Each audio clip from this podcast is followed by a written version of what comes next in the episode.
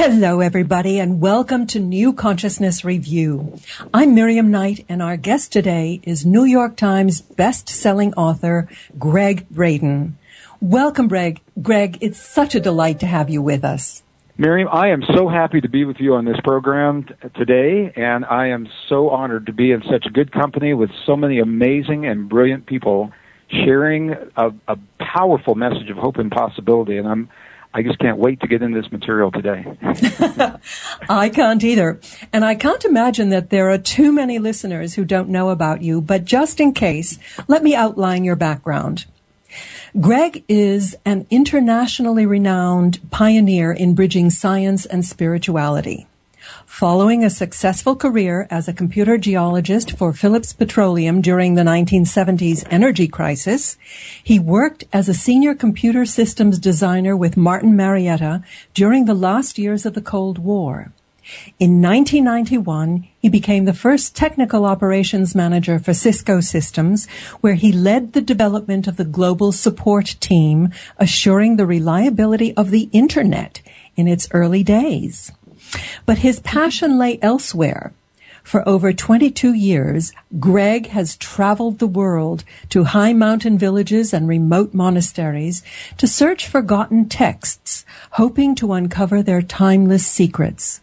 Gregg's books have been published in 30 countries, and their common theme is that the key to our future lies in understanding the wisdom of our past. And that really shows in all your work, Gregg, from the Isaiah effect and the divine matrix to the spontaneous healing of belief and fractal time. Is there a reason that these books were released in this order? Wow, what a really beautiful question and a perfect segue into everything we'll do today. You know, I have to tell you, you're the first person that's ever asked me that question. And the answer is, is absolutely yes. When when I was in the corporations uh, in the 70s and, and in the 80s, uh, and including the three corporations that you, you mentioned in the, the uh, introduction, although each job was very different, there was a common theme that ran through all of them, and that theme is that each of those corporations during that particular time in our history were addressing crises that were unfolding in our, our world. The, the energy crisis of the 70s, the Cold War and the nuclear crisis of the 80s, and the information sharing crisis uh, that really became apparent during the first Gulf War in, in, the, in 1990. Uh, the crises, the fact of the crises, and the way that we think about our relationship to ourselves, to one another, to our world, and the way we solve our problems, while those factors are important to us today, the way that we go about doing all those things, the thinking, actually stems back a very long time ago, Miriam. And and this is the reason for me to, to look into our, our past. If anyone's listening to this program today, or, or everyone who is listening to this program today, then they know that uh, our the way we think of ourselves has been powerfully influenced uh, largely through the beliefs of science. And, uh, and science is a relatively young language. It's only about 300 years old. And my thinking was that before 300 years ago, the people of the world had had another kind of understanding, a, a deeply spiritual yet non-religious understanding of our relationship to the world and one another and solving our problems. And if I could find places least disturbed by the modern world, that their perspectives would be more intact. And that is what has led me onto the, the journeys into some of the most remote and isolated and beautiful, uh, magnificent, pristine places remaining on the earth today where this wisdom is preserved. So this is a long answer to your short question. it's it's in those places and in the, the lives of the people that preserve the wisdom that we find these elements uh, uh of of a deep truth that helps us to remember in the language of the best science of today uh, who we are and how we may apply the wisdom of the past to solve the greatest crises of, of human history. Well, that's a perfect segue into your latest book that's coming out this week called Deep Truth. Uh, the tagline is Igniting the Memory of Our Origin, History, Destiny, and Fate. So let's begin by asking what you mean by the title.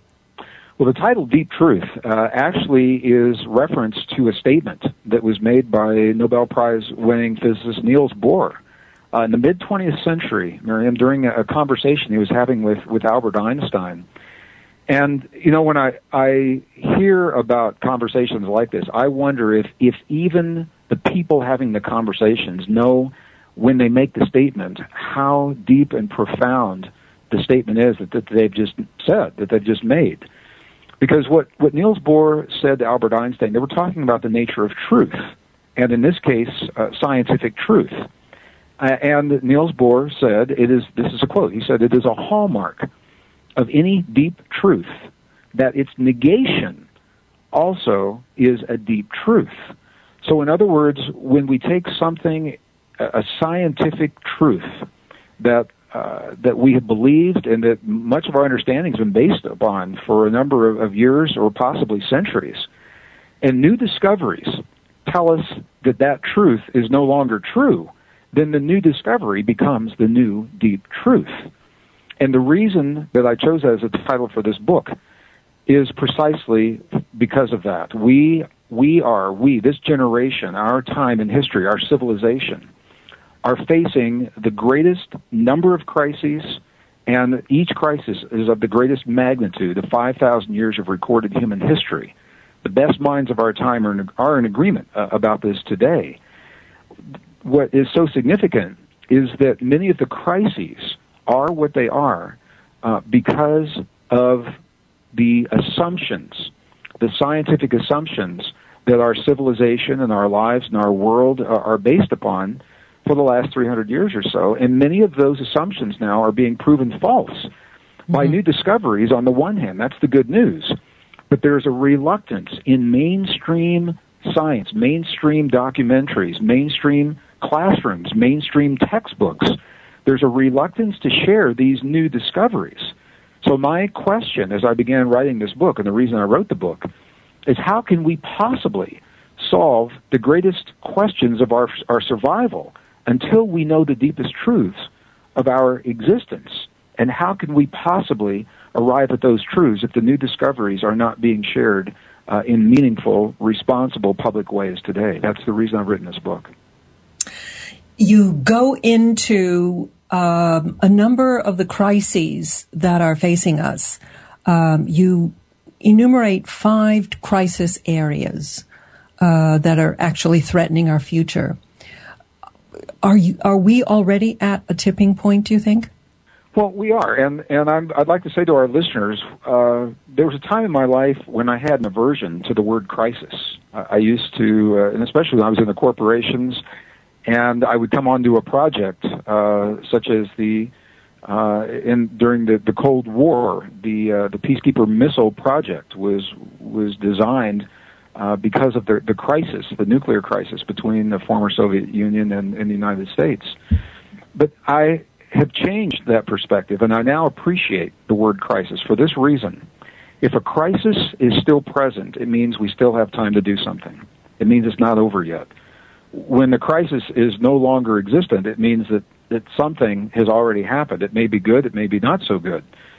The fact that the best minds of our time, these are the, the scientists, the religious leaders, the social architects, the engineers, the spiritual leaders, the philosophers of our, of our time, are telling us uh, in, uh, in very clear terms that we are in fact facing the greatest crises of 5,000 years of recorded human history. There was an amazing edition of the journal Scientific American, a special edition that was released in September of 2005. It's online today for people that would, would like to see this. And the title of this special edition tells the whole story. The title is Crossroads for Planet Earth. Crossroads for Planet Earth. And while many of our listeners and, and our genre that we're reaching today, many of us have known for many years that Earth is at a crossroads. This this special edition was important because it was the scientific community acknowledging in scientific terms uh, what it is that many of us have known and suspected for, for many, many years that we are at this turning point. And this is this is where I make the distinction between destiny and fate. people say, well, where do we go from here? And they cite many of the ancient and indigenous prophecies uh, as a, a roadmap in terms of what we can expect over the next few years. What we know is this: is that when we talk about fate, we as individuals, our communities, our nation, uh, our planet, we are on a trajectory right now based upon the choices that we've made in the past. And that trajectory will lead us to a very certain outcome if we do nothing to change it. The trajectory is what is carrying us into the breakdown of unsustainable ways of living and the great changes that we're seeing in the world, whether it's the, the economic collapse of global economies or whether it is the, uh, the, the crisis in terms of uh, available food and available fresh water and our ability to distribute uh, medicines and the famine that's uh, occurring, occurring in, in, parts of the world right now, uh, or other things. That we know that these crises are, are, are happening right now. If we do nothing, that is our fate. Our destiny is what is available to us if we make the choices based upon new information that changed that trajectory. And one of the reasons this is so fascinating to me is, is I think of uh, the space program a lot when, we talk about these as an example. When our scientists aim uh, a rocket at the moon, the moon's a long ways away.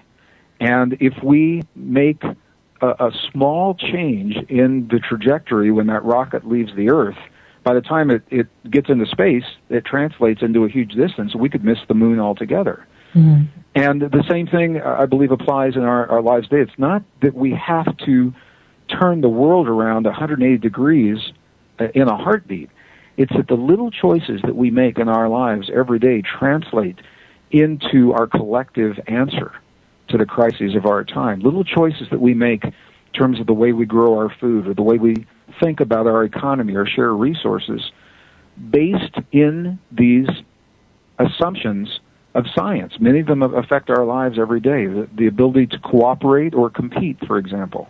And we'll talk about that more, I'm sure, in this program. Yeah. But, yeah. but it's our, our ability to make these small choices that change our trajectory and take us from the darkest fate of the most frightening prophecies into uh, the depths of, of, what many people believe is, is human destiny. And that is a destiny of a, a world of peace, a world of cooperation, where we still have the problems, but we learn to work together to address and transcend the problems uh, rather than trying to conquer nature and uh, and and have only a few people who benefit while many others suffer from from the solutions. And these are the kinds of choices that we're making on a big scale. And then as we go through the program, we can talk about what that means in our personal lives and, and the small choices that we make every day. Well, let's talk about the basis upon which we make our choices. Um, if we look at the information that we get out of the scientific community, even before it has been massaged by the media, it can be rather contradictory. And in fact, uh, one case in point um, is the uh, issue of global warming. Ah. You had a really uh, fascinating analysis of core samples going back millen- uh, eons, uh, showing that global warming is a cyclical event. Now, the progressive community has always gotten behind this um, global warming concern and used it as the reason to put brakes on unbridled pollution and uh, the, the whole fossil fuel sure, economy. Sure. Now, how does the average person uh, who has not gone back and looked at core samples weigh the options, weigh what we have to do next? Sure, Miriam. Well, this is, uh, I didn't know we were going to jump in right here, and it's a perfect place to jump in. And I I'm, just want to be very, very clear uh, on my, my perspective and why the facts are so important. So, from my perspective, we definitely need to clean up our act here on planet Earth. Individuals, communities, nations, the, planet. We definitely need to go green. We definitely need to find clean, sustainable ways to create the energy to live our lives. I'm not suggesting that we live primitive lifestyles, but there are uh, alternative and sustainable ways of providing the same things that we have today that don't damage the, the world that we love and cherish. And I think it's important for us to, to follow uh, the science that's leading us in that direction. So I'm I am fully on board with cleaning up our act here, here on the earth. I, I think okay. the important point here that you made in your book actually is it doesn't matter why it's happening. The fact is that it is happening. And well, this, so this, it, the only way we can really address it is together.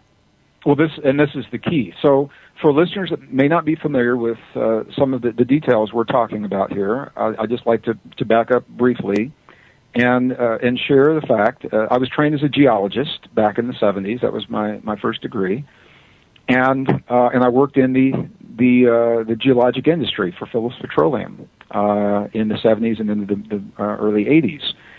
And as a geologist, what I learned is that there's a record of the history of the Earth locked up into the in the ice cores uh, on the north and the south poles. Every year, a new layer of ice is deposited, and in that layer are are scientific clues of what was happening on Earth during that year.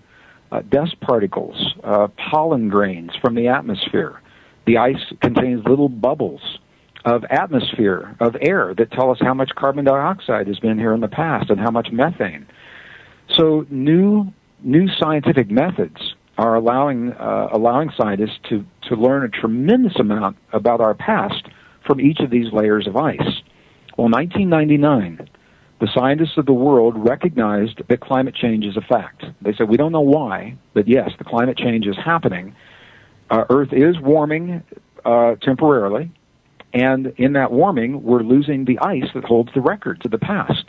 So they drilled to the bottom of the thickest ice in Antarctica and retrieved, even the scientists were amazed at this, Miriam. They retrieved uh, over 420,000 consecutive layers of ice in the core, each layer representing one year of the history of the Earth.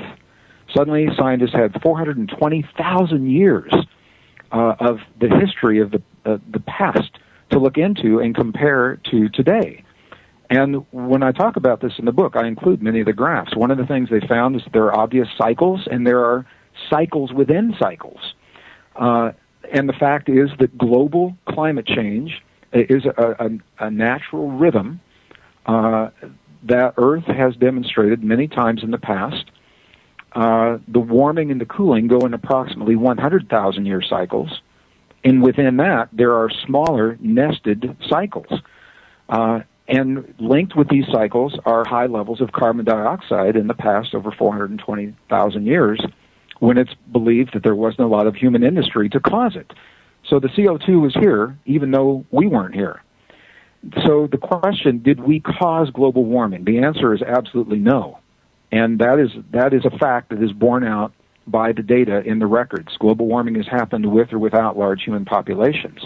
Did we contribute to the global warming? I think the answer is probably that we have. There's a good possibility. I mean, we're we're kicking particulates into the atmosphere. We're obviously contributing to something.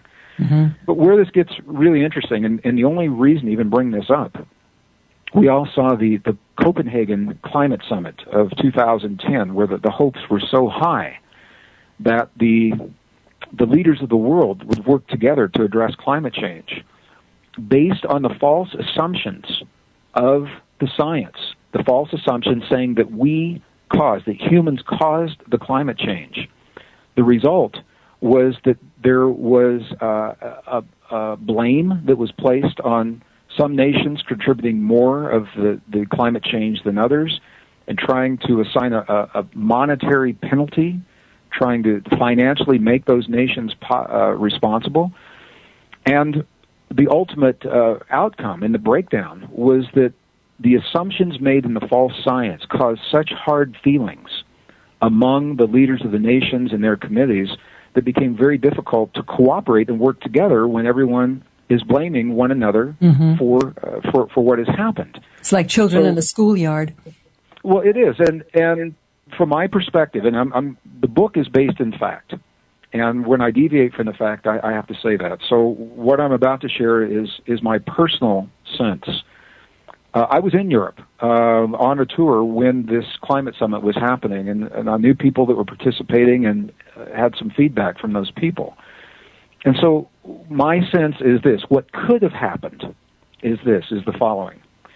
The leaders is a rare uh, opportunity because the actual leaders of the nations were present, and it was an opportunity for them to come together and look at one another in the eye and say, "This crisis." Is a reason for us to put our differences in the past behind us.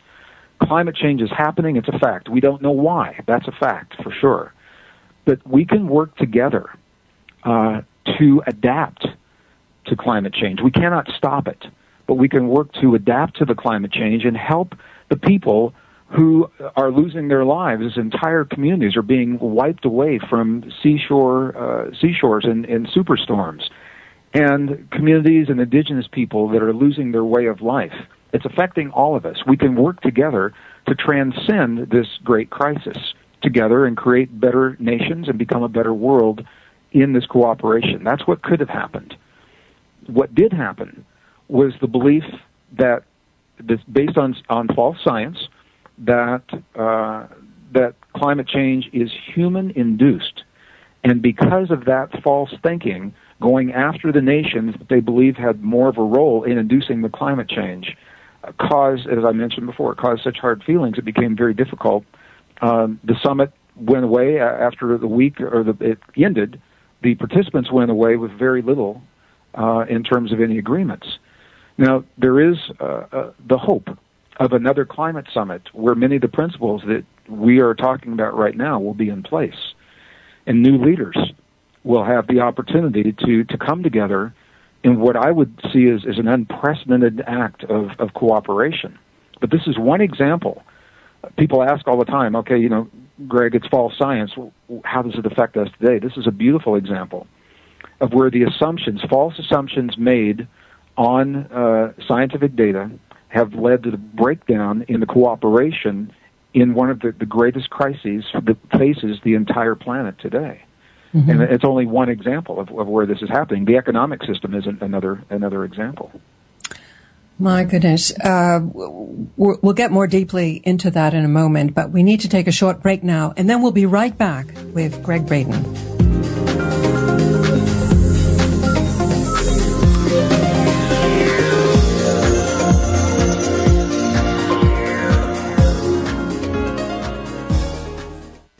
Got an extra 30 seconds?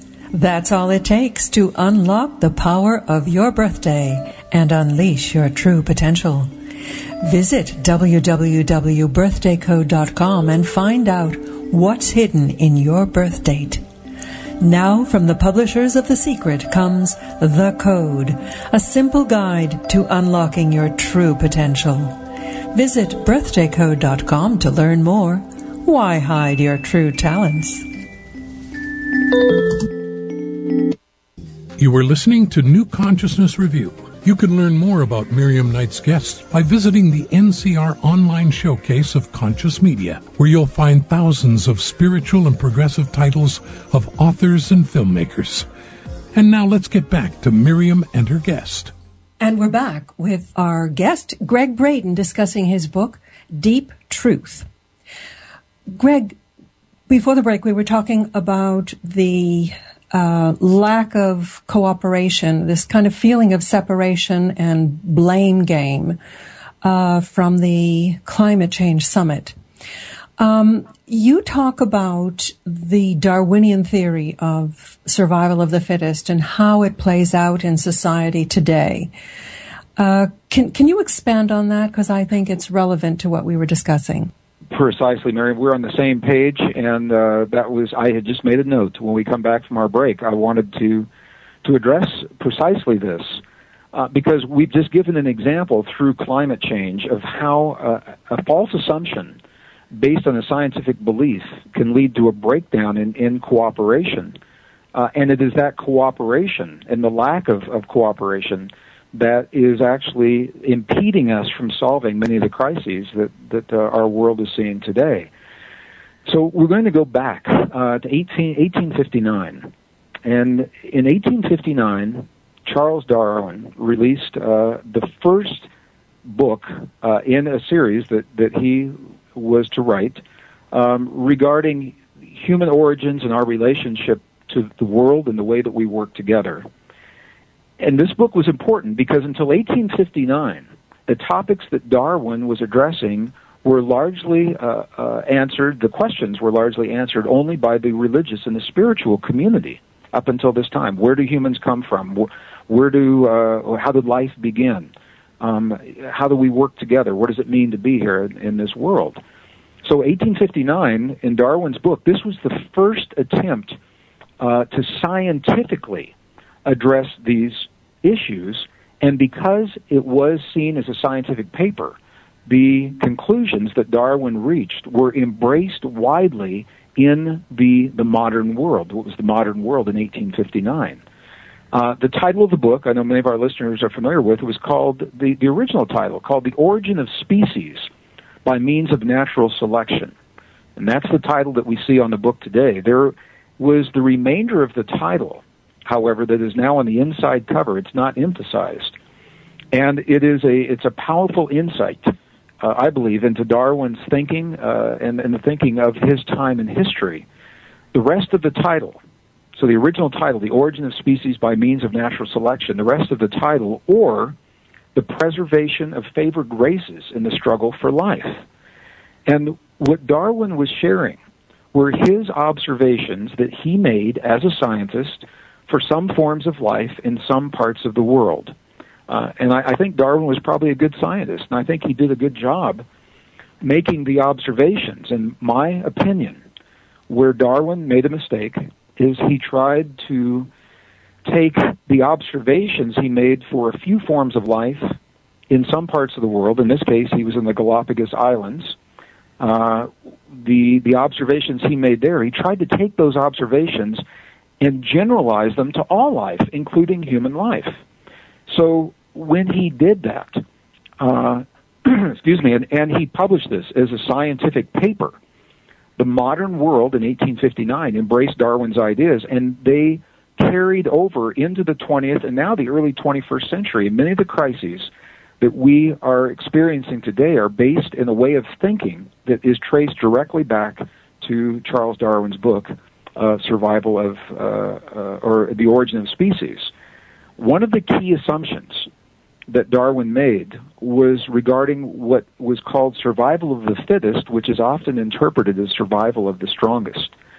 And what he said was, in, in essence, he looked at the insect and the animal kingdom, uh, and he said, when we see an ant making a slave of another ant, or we see uh, a bird that has a foster nest mate, and they, they kick them out of the nest because they're not one of their own he said these are small examples in nature of a general law that applies to all life, and that is multiply, vary, let the strongest live and the weakest die.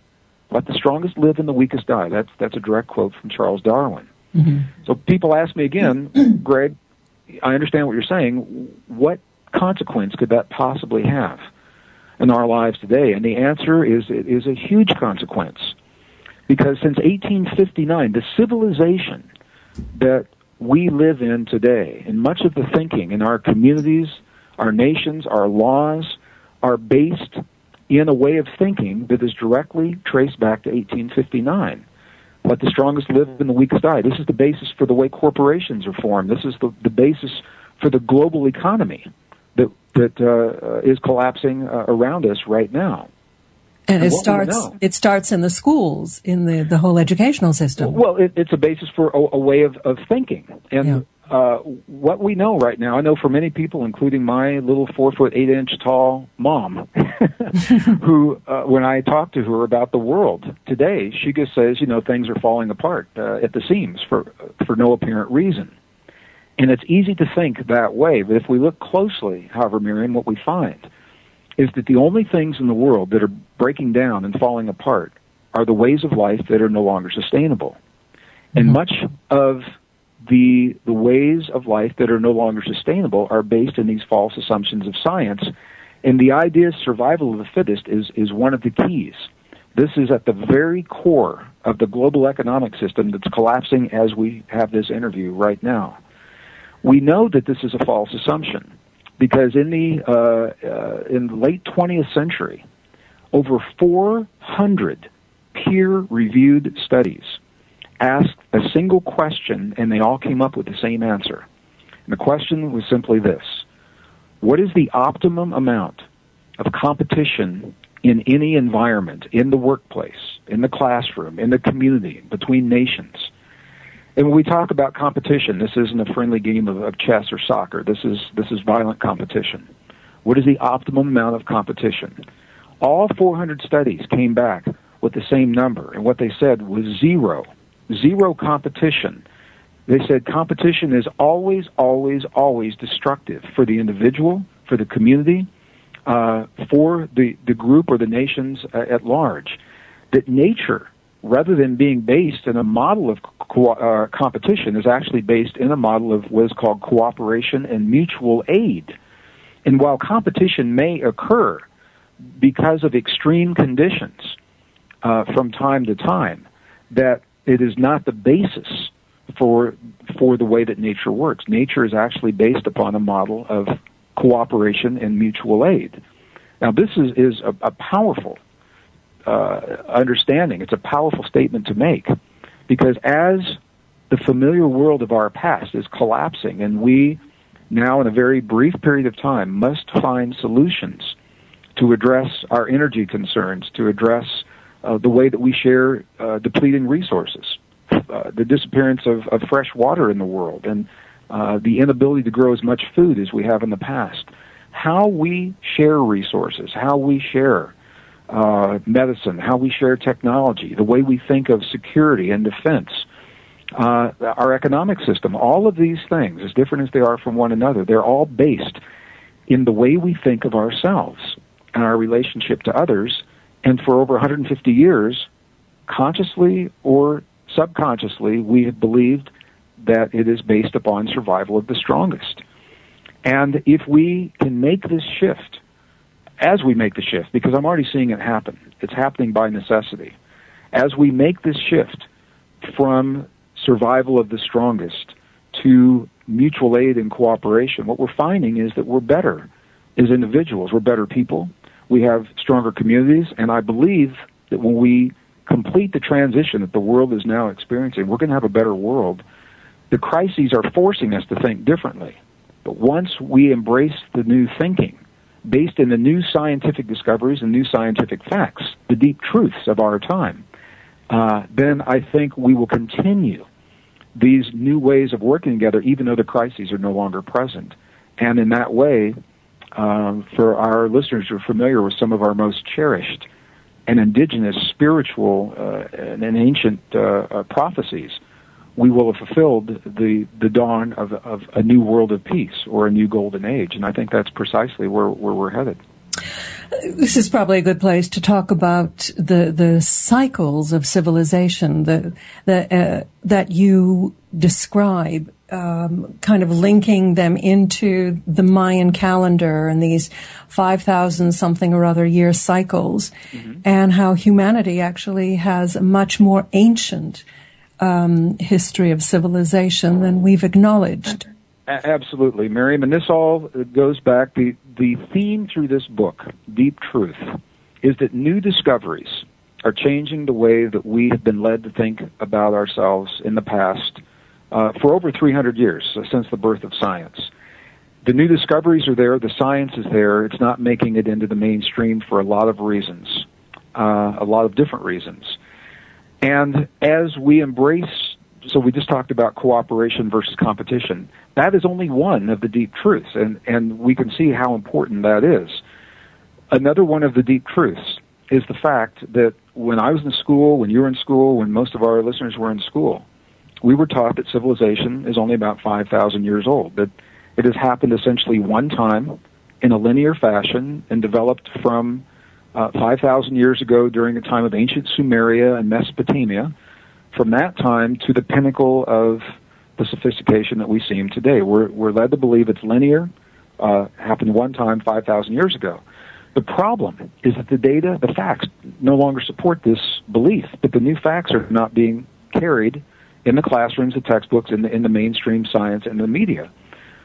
archaeological discoveries based in accepted scientific methods and published in peer reviewed journals. So this isn't speculation. Uh, they are showing uh, evidence of advanced civilizations dating back at least into the end of the last ice age.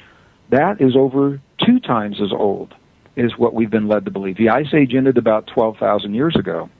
And right now, the oldest of the uh, the documented sites is 13,500 years old. Is a site called Gobekli Tepe uh, that is located in Turkey. And if it were only one site, we could call it an anomaly. But what is happening now is that there are so many archaeological sites in so many different parts of the world that are now pushing the date for advanced civilizations with architecture and astronomy and mathematics and agriculture they're pushing them back near the end or into the end of the last ice age. Uh, that the anomalies are beginning to tell a new story.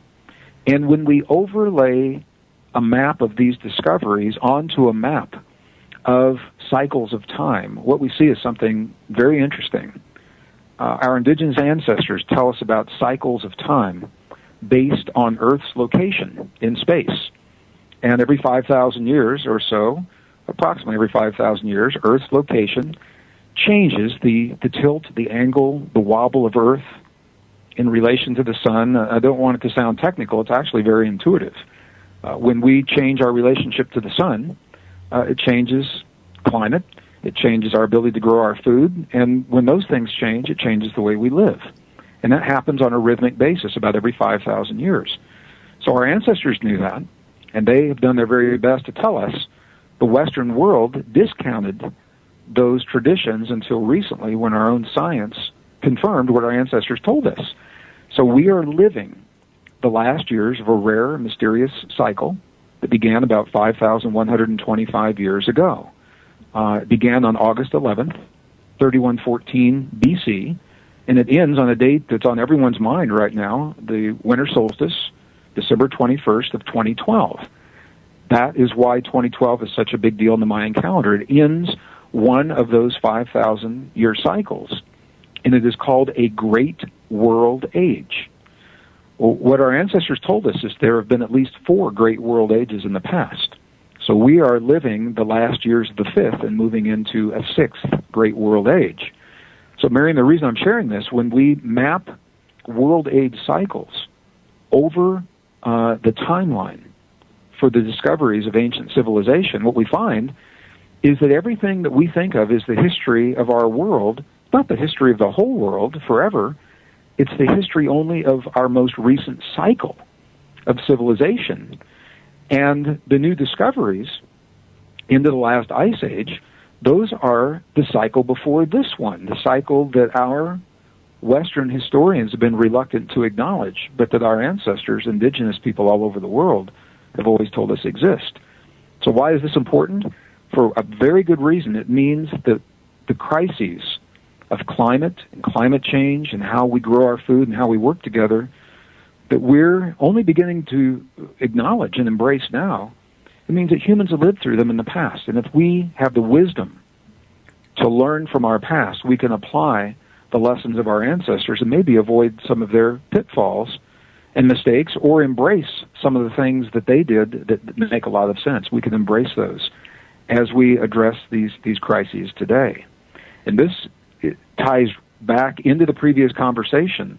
What we find is that the, the archaeological sites of the past, from 5,000 years ago to 13,000 years ago, they're very different from one another, but there's a common theme that's very, very significant here. And that is that before 5,000 years ago, we see no scientific evidence of large scale war. Mm. We see no evidence of uh, the cities and the homes needing to defend themselves from war. We see no walls built around the cities, no moats that are built uh, around the homes. We see no evidence of weapons that are found in the uh, the archaeological debris. No mass graves, no mutilated bodies that you would see from uh, from large scale war. All of that begins, interestingly, at the beginning of this current cycle that is ending in next year in 2012. And our ancestors have told us this. The indigenous people have told us that we are living what they call a dark cycle characterized by war and suffering.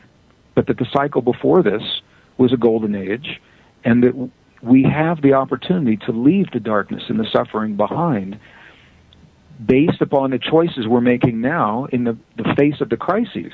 How we solve the crises can lead us into the next cycle of peace, uh, longevity, and, and the next golden age.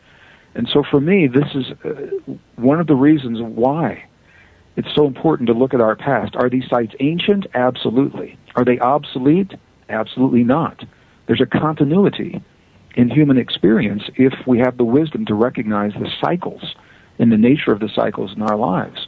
And uh, in that way, we can learn from our past, and uh, and that gives us the edge, the evolutionary edge, to tip the scales of peace and life in our favor as we go through the changes. Well, it's interesting to contemplate this notion of the past because our society is so focused on the short term, and uh, we're we're uh, notorious for thinking about the good old days. Mm. You had a wonderful quote in your book. Well, it's a quote from you. You said, "We can't." I said something wonderful in my book. you said we can't go back to the familiar world of our past. We're a one-way trip. We can't go back to the world of the past because it no longer exists. It transformed before our eyes while we were living the change in plain sight. And I think if we need to take on board one message, it's that we have to look forward. We have to, we have to accept the situation as it is and figure out how to make it better going forward. And this is what you're, you're calling for. It's making these wise choices. It is, Miriam, and you know I am I am less than 24 hours uh, on this call. I'm less than 24 hours from coming back to the states from a, a lengthy tour in, in Western Europe and listening uh, to the perspective of uh, our extended global family uh, in Europe and, and in those seminars, uh, people came from throughout the world to be with us. They came from Asia uh, and South America and Africa and um, uh, and the United States as well and Canada to to participate in the seminars to understand about these deep truths. And I think one of the most difficult things for everyone uh, is simply this, and I, and I, have this conversation with my little mom as well.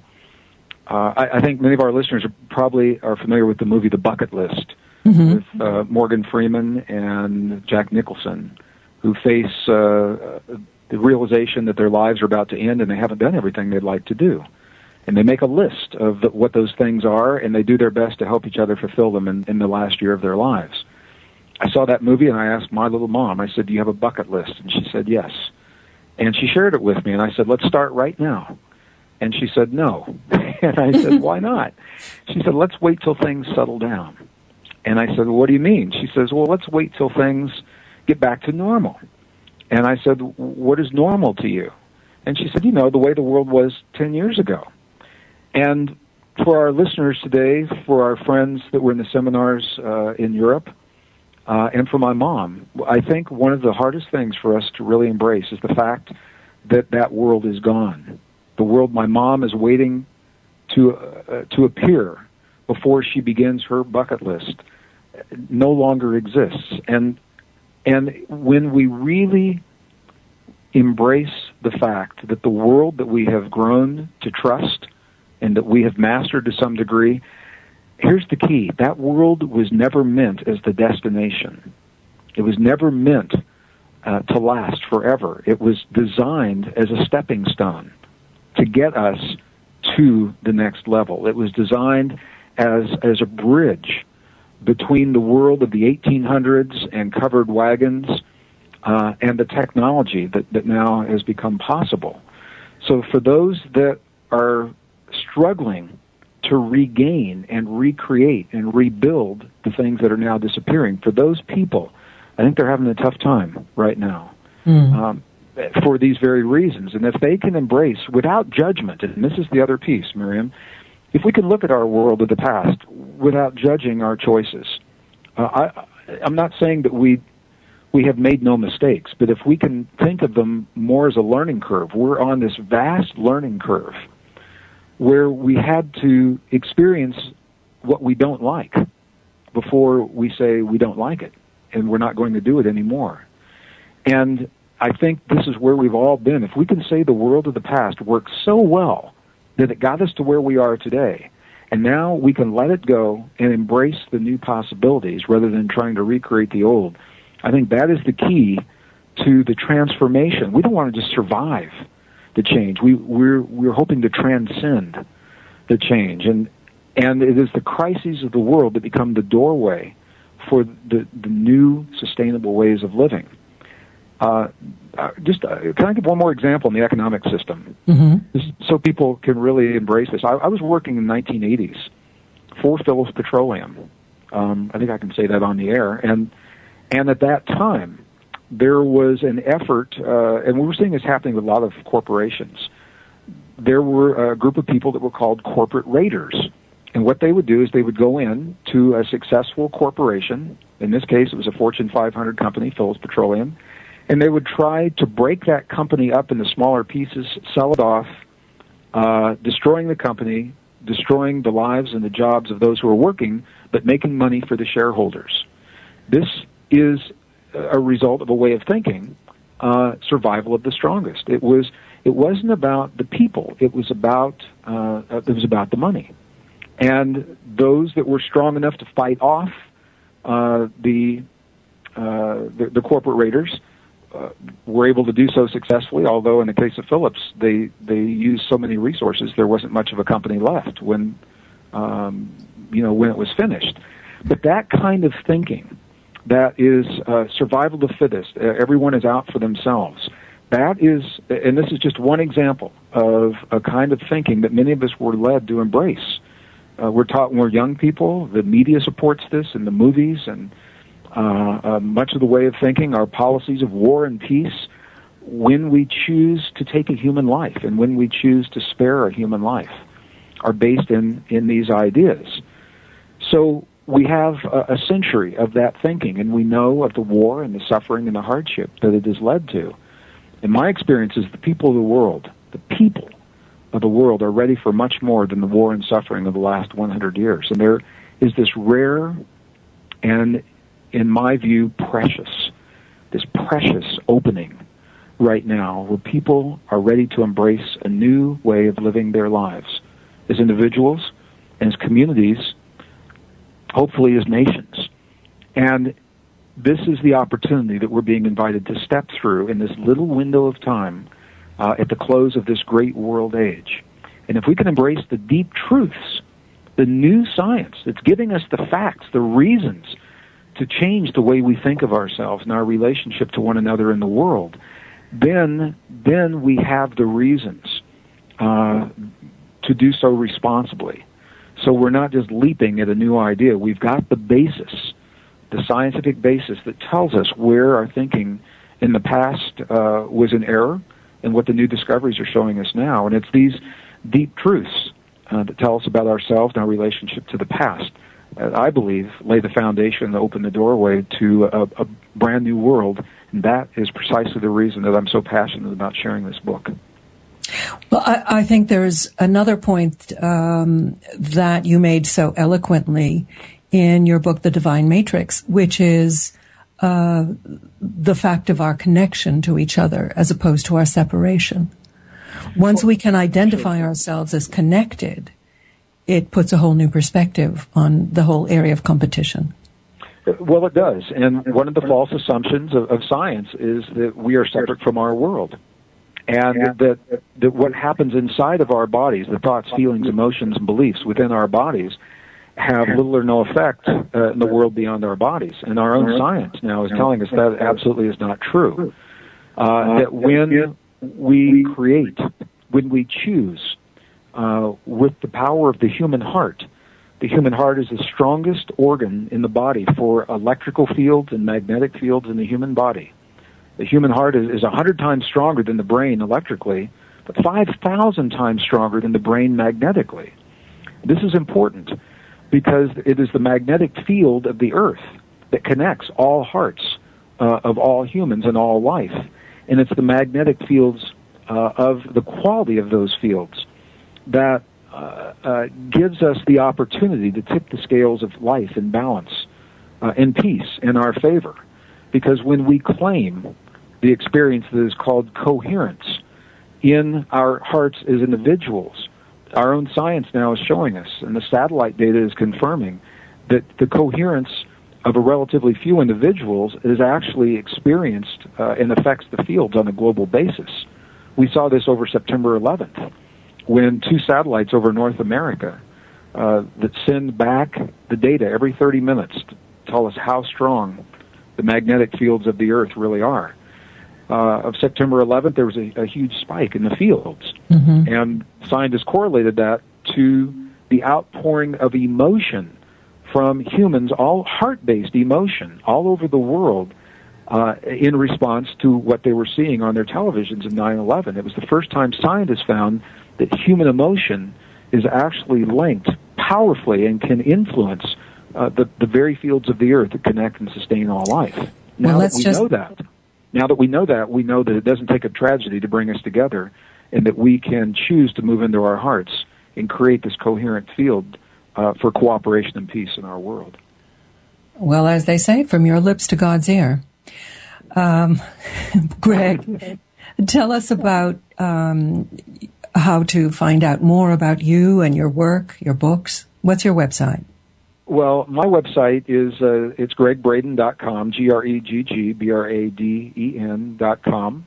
And uh, on the website, uh, there are schedules for all of our, our live seminars throughout the world, um, all of the, the media that's been created around this material, and, and all the material that's led up to this uh, for the last 25 years is available uh, through those websites as well. And Miriam, I know we're, we're running out of time. I, I just want to take a moment. I, I just want to share with our listeners uh, how fortunate they are to have media like you and what you're creating here, Clear Conscious Media, uh, and the programs, the kind of programs that you and, and others are creating, because we don't have this everywhere in the world, and I'm in a lot of communities that don't. But it's through these conversations that we're able to share this kind of information and and the relevance in the uh, in a meaningful way in, in, our lives. So I want to thank you for your vision and your dedication uh, to make this possible, and uh, just let our listeners know how really really lucky we all are to have this kind of media available here in, in our own backyards. Thank you so much, Gregg. That's uh, very encouraging. So, we're going to wrap up our show today, and we have been speaking with Gregg Braden about his new book, Deep truth. It has a wonderful vision for humanity. Please get it. You can find it on our website, ncreview.com, as well as on Gregg's website, greggbraden.com. And all I can do is hope that you take his words to heart. Gregg, bless you for your work. Thank you for being with us. Oh, Miriam, thank you for a beautiful program. Take good care, and uh, I look forward to the next time. You bet. Bye.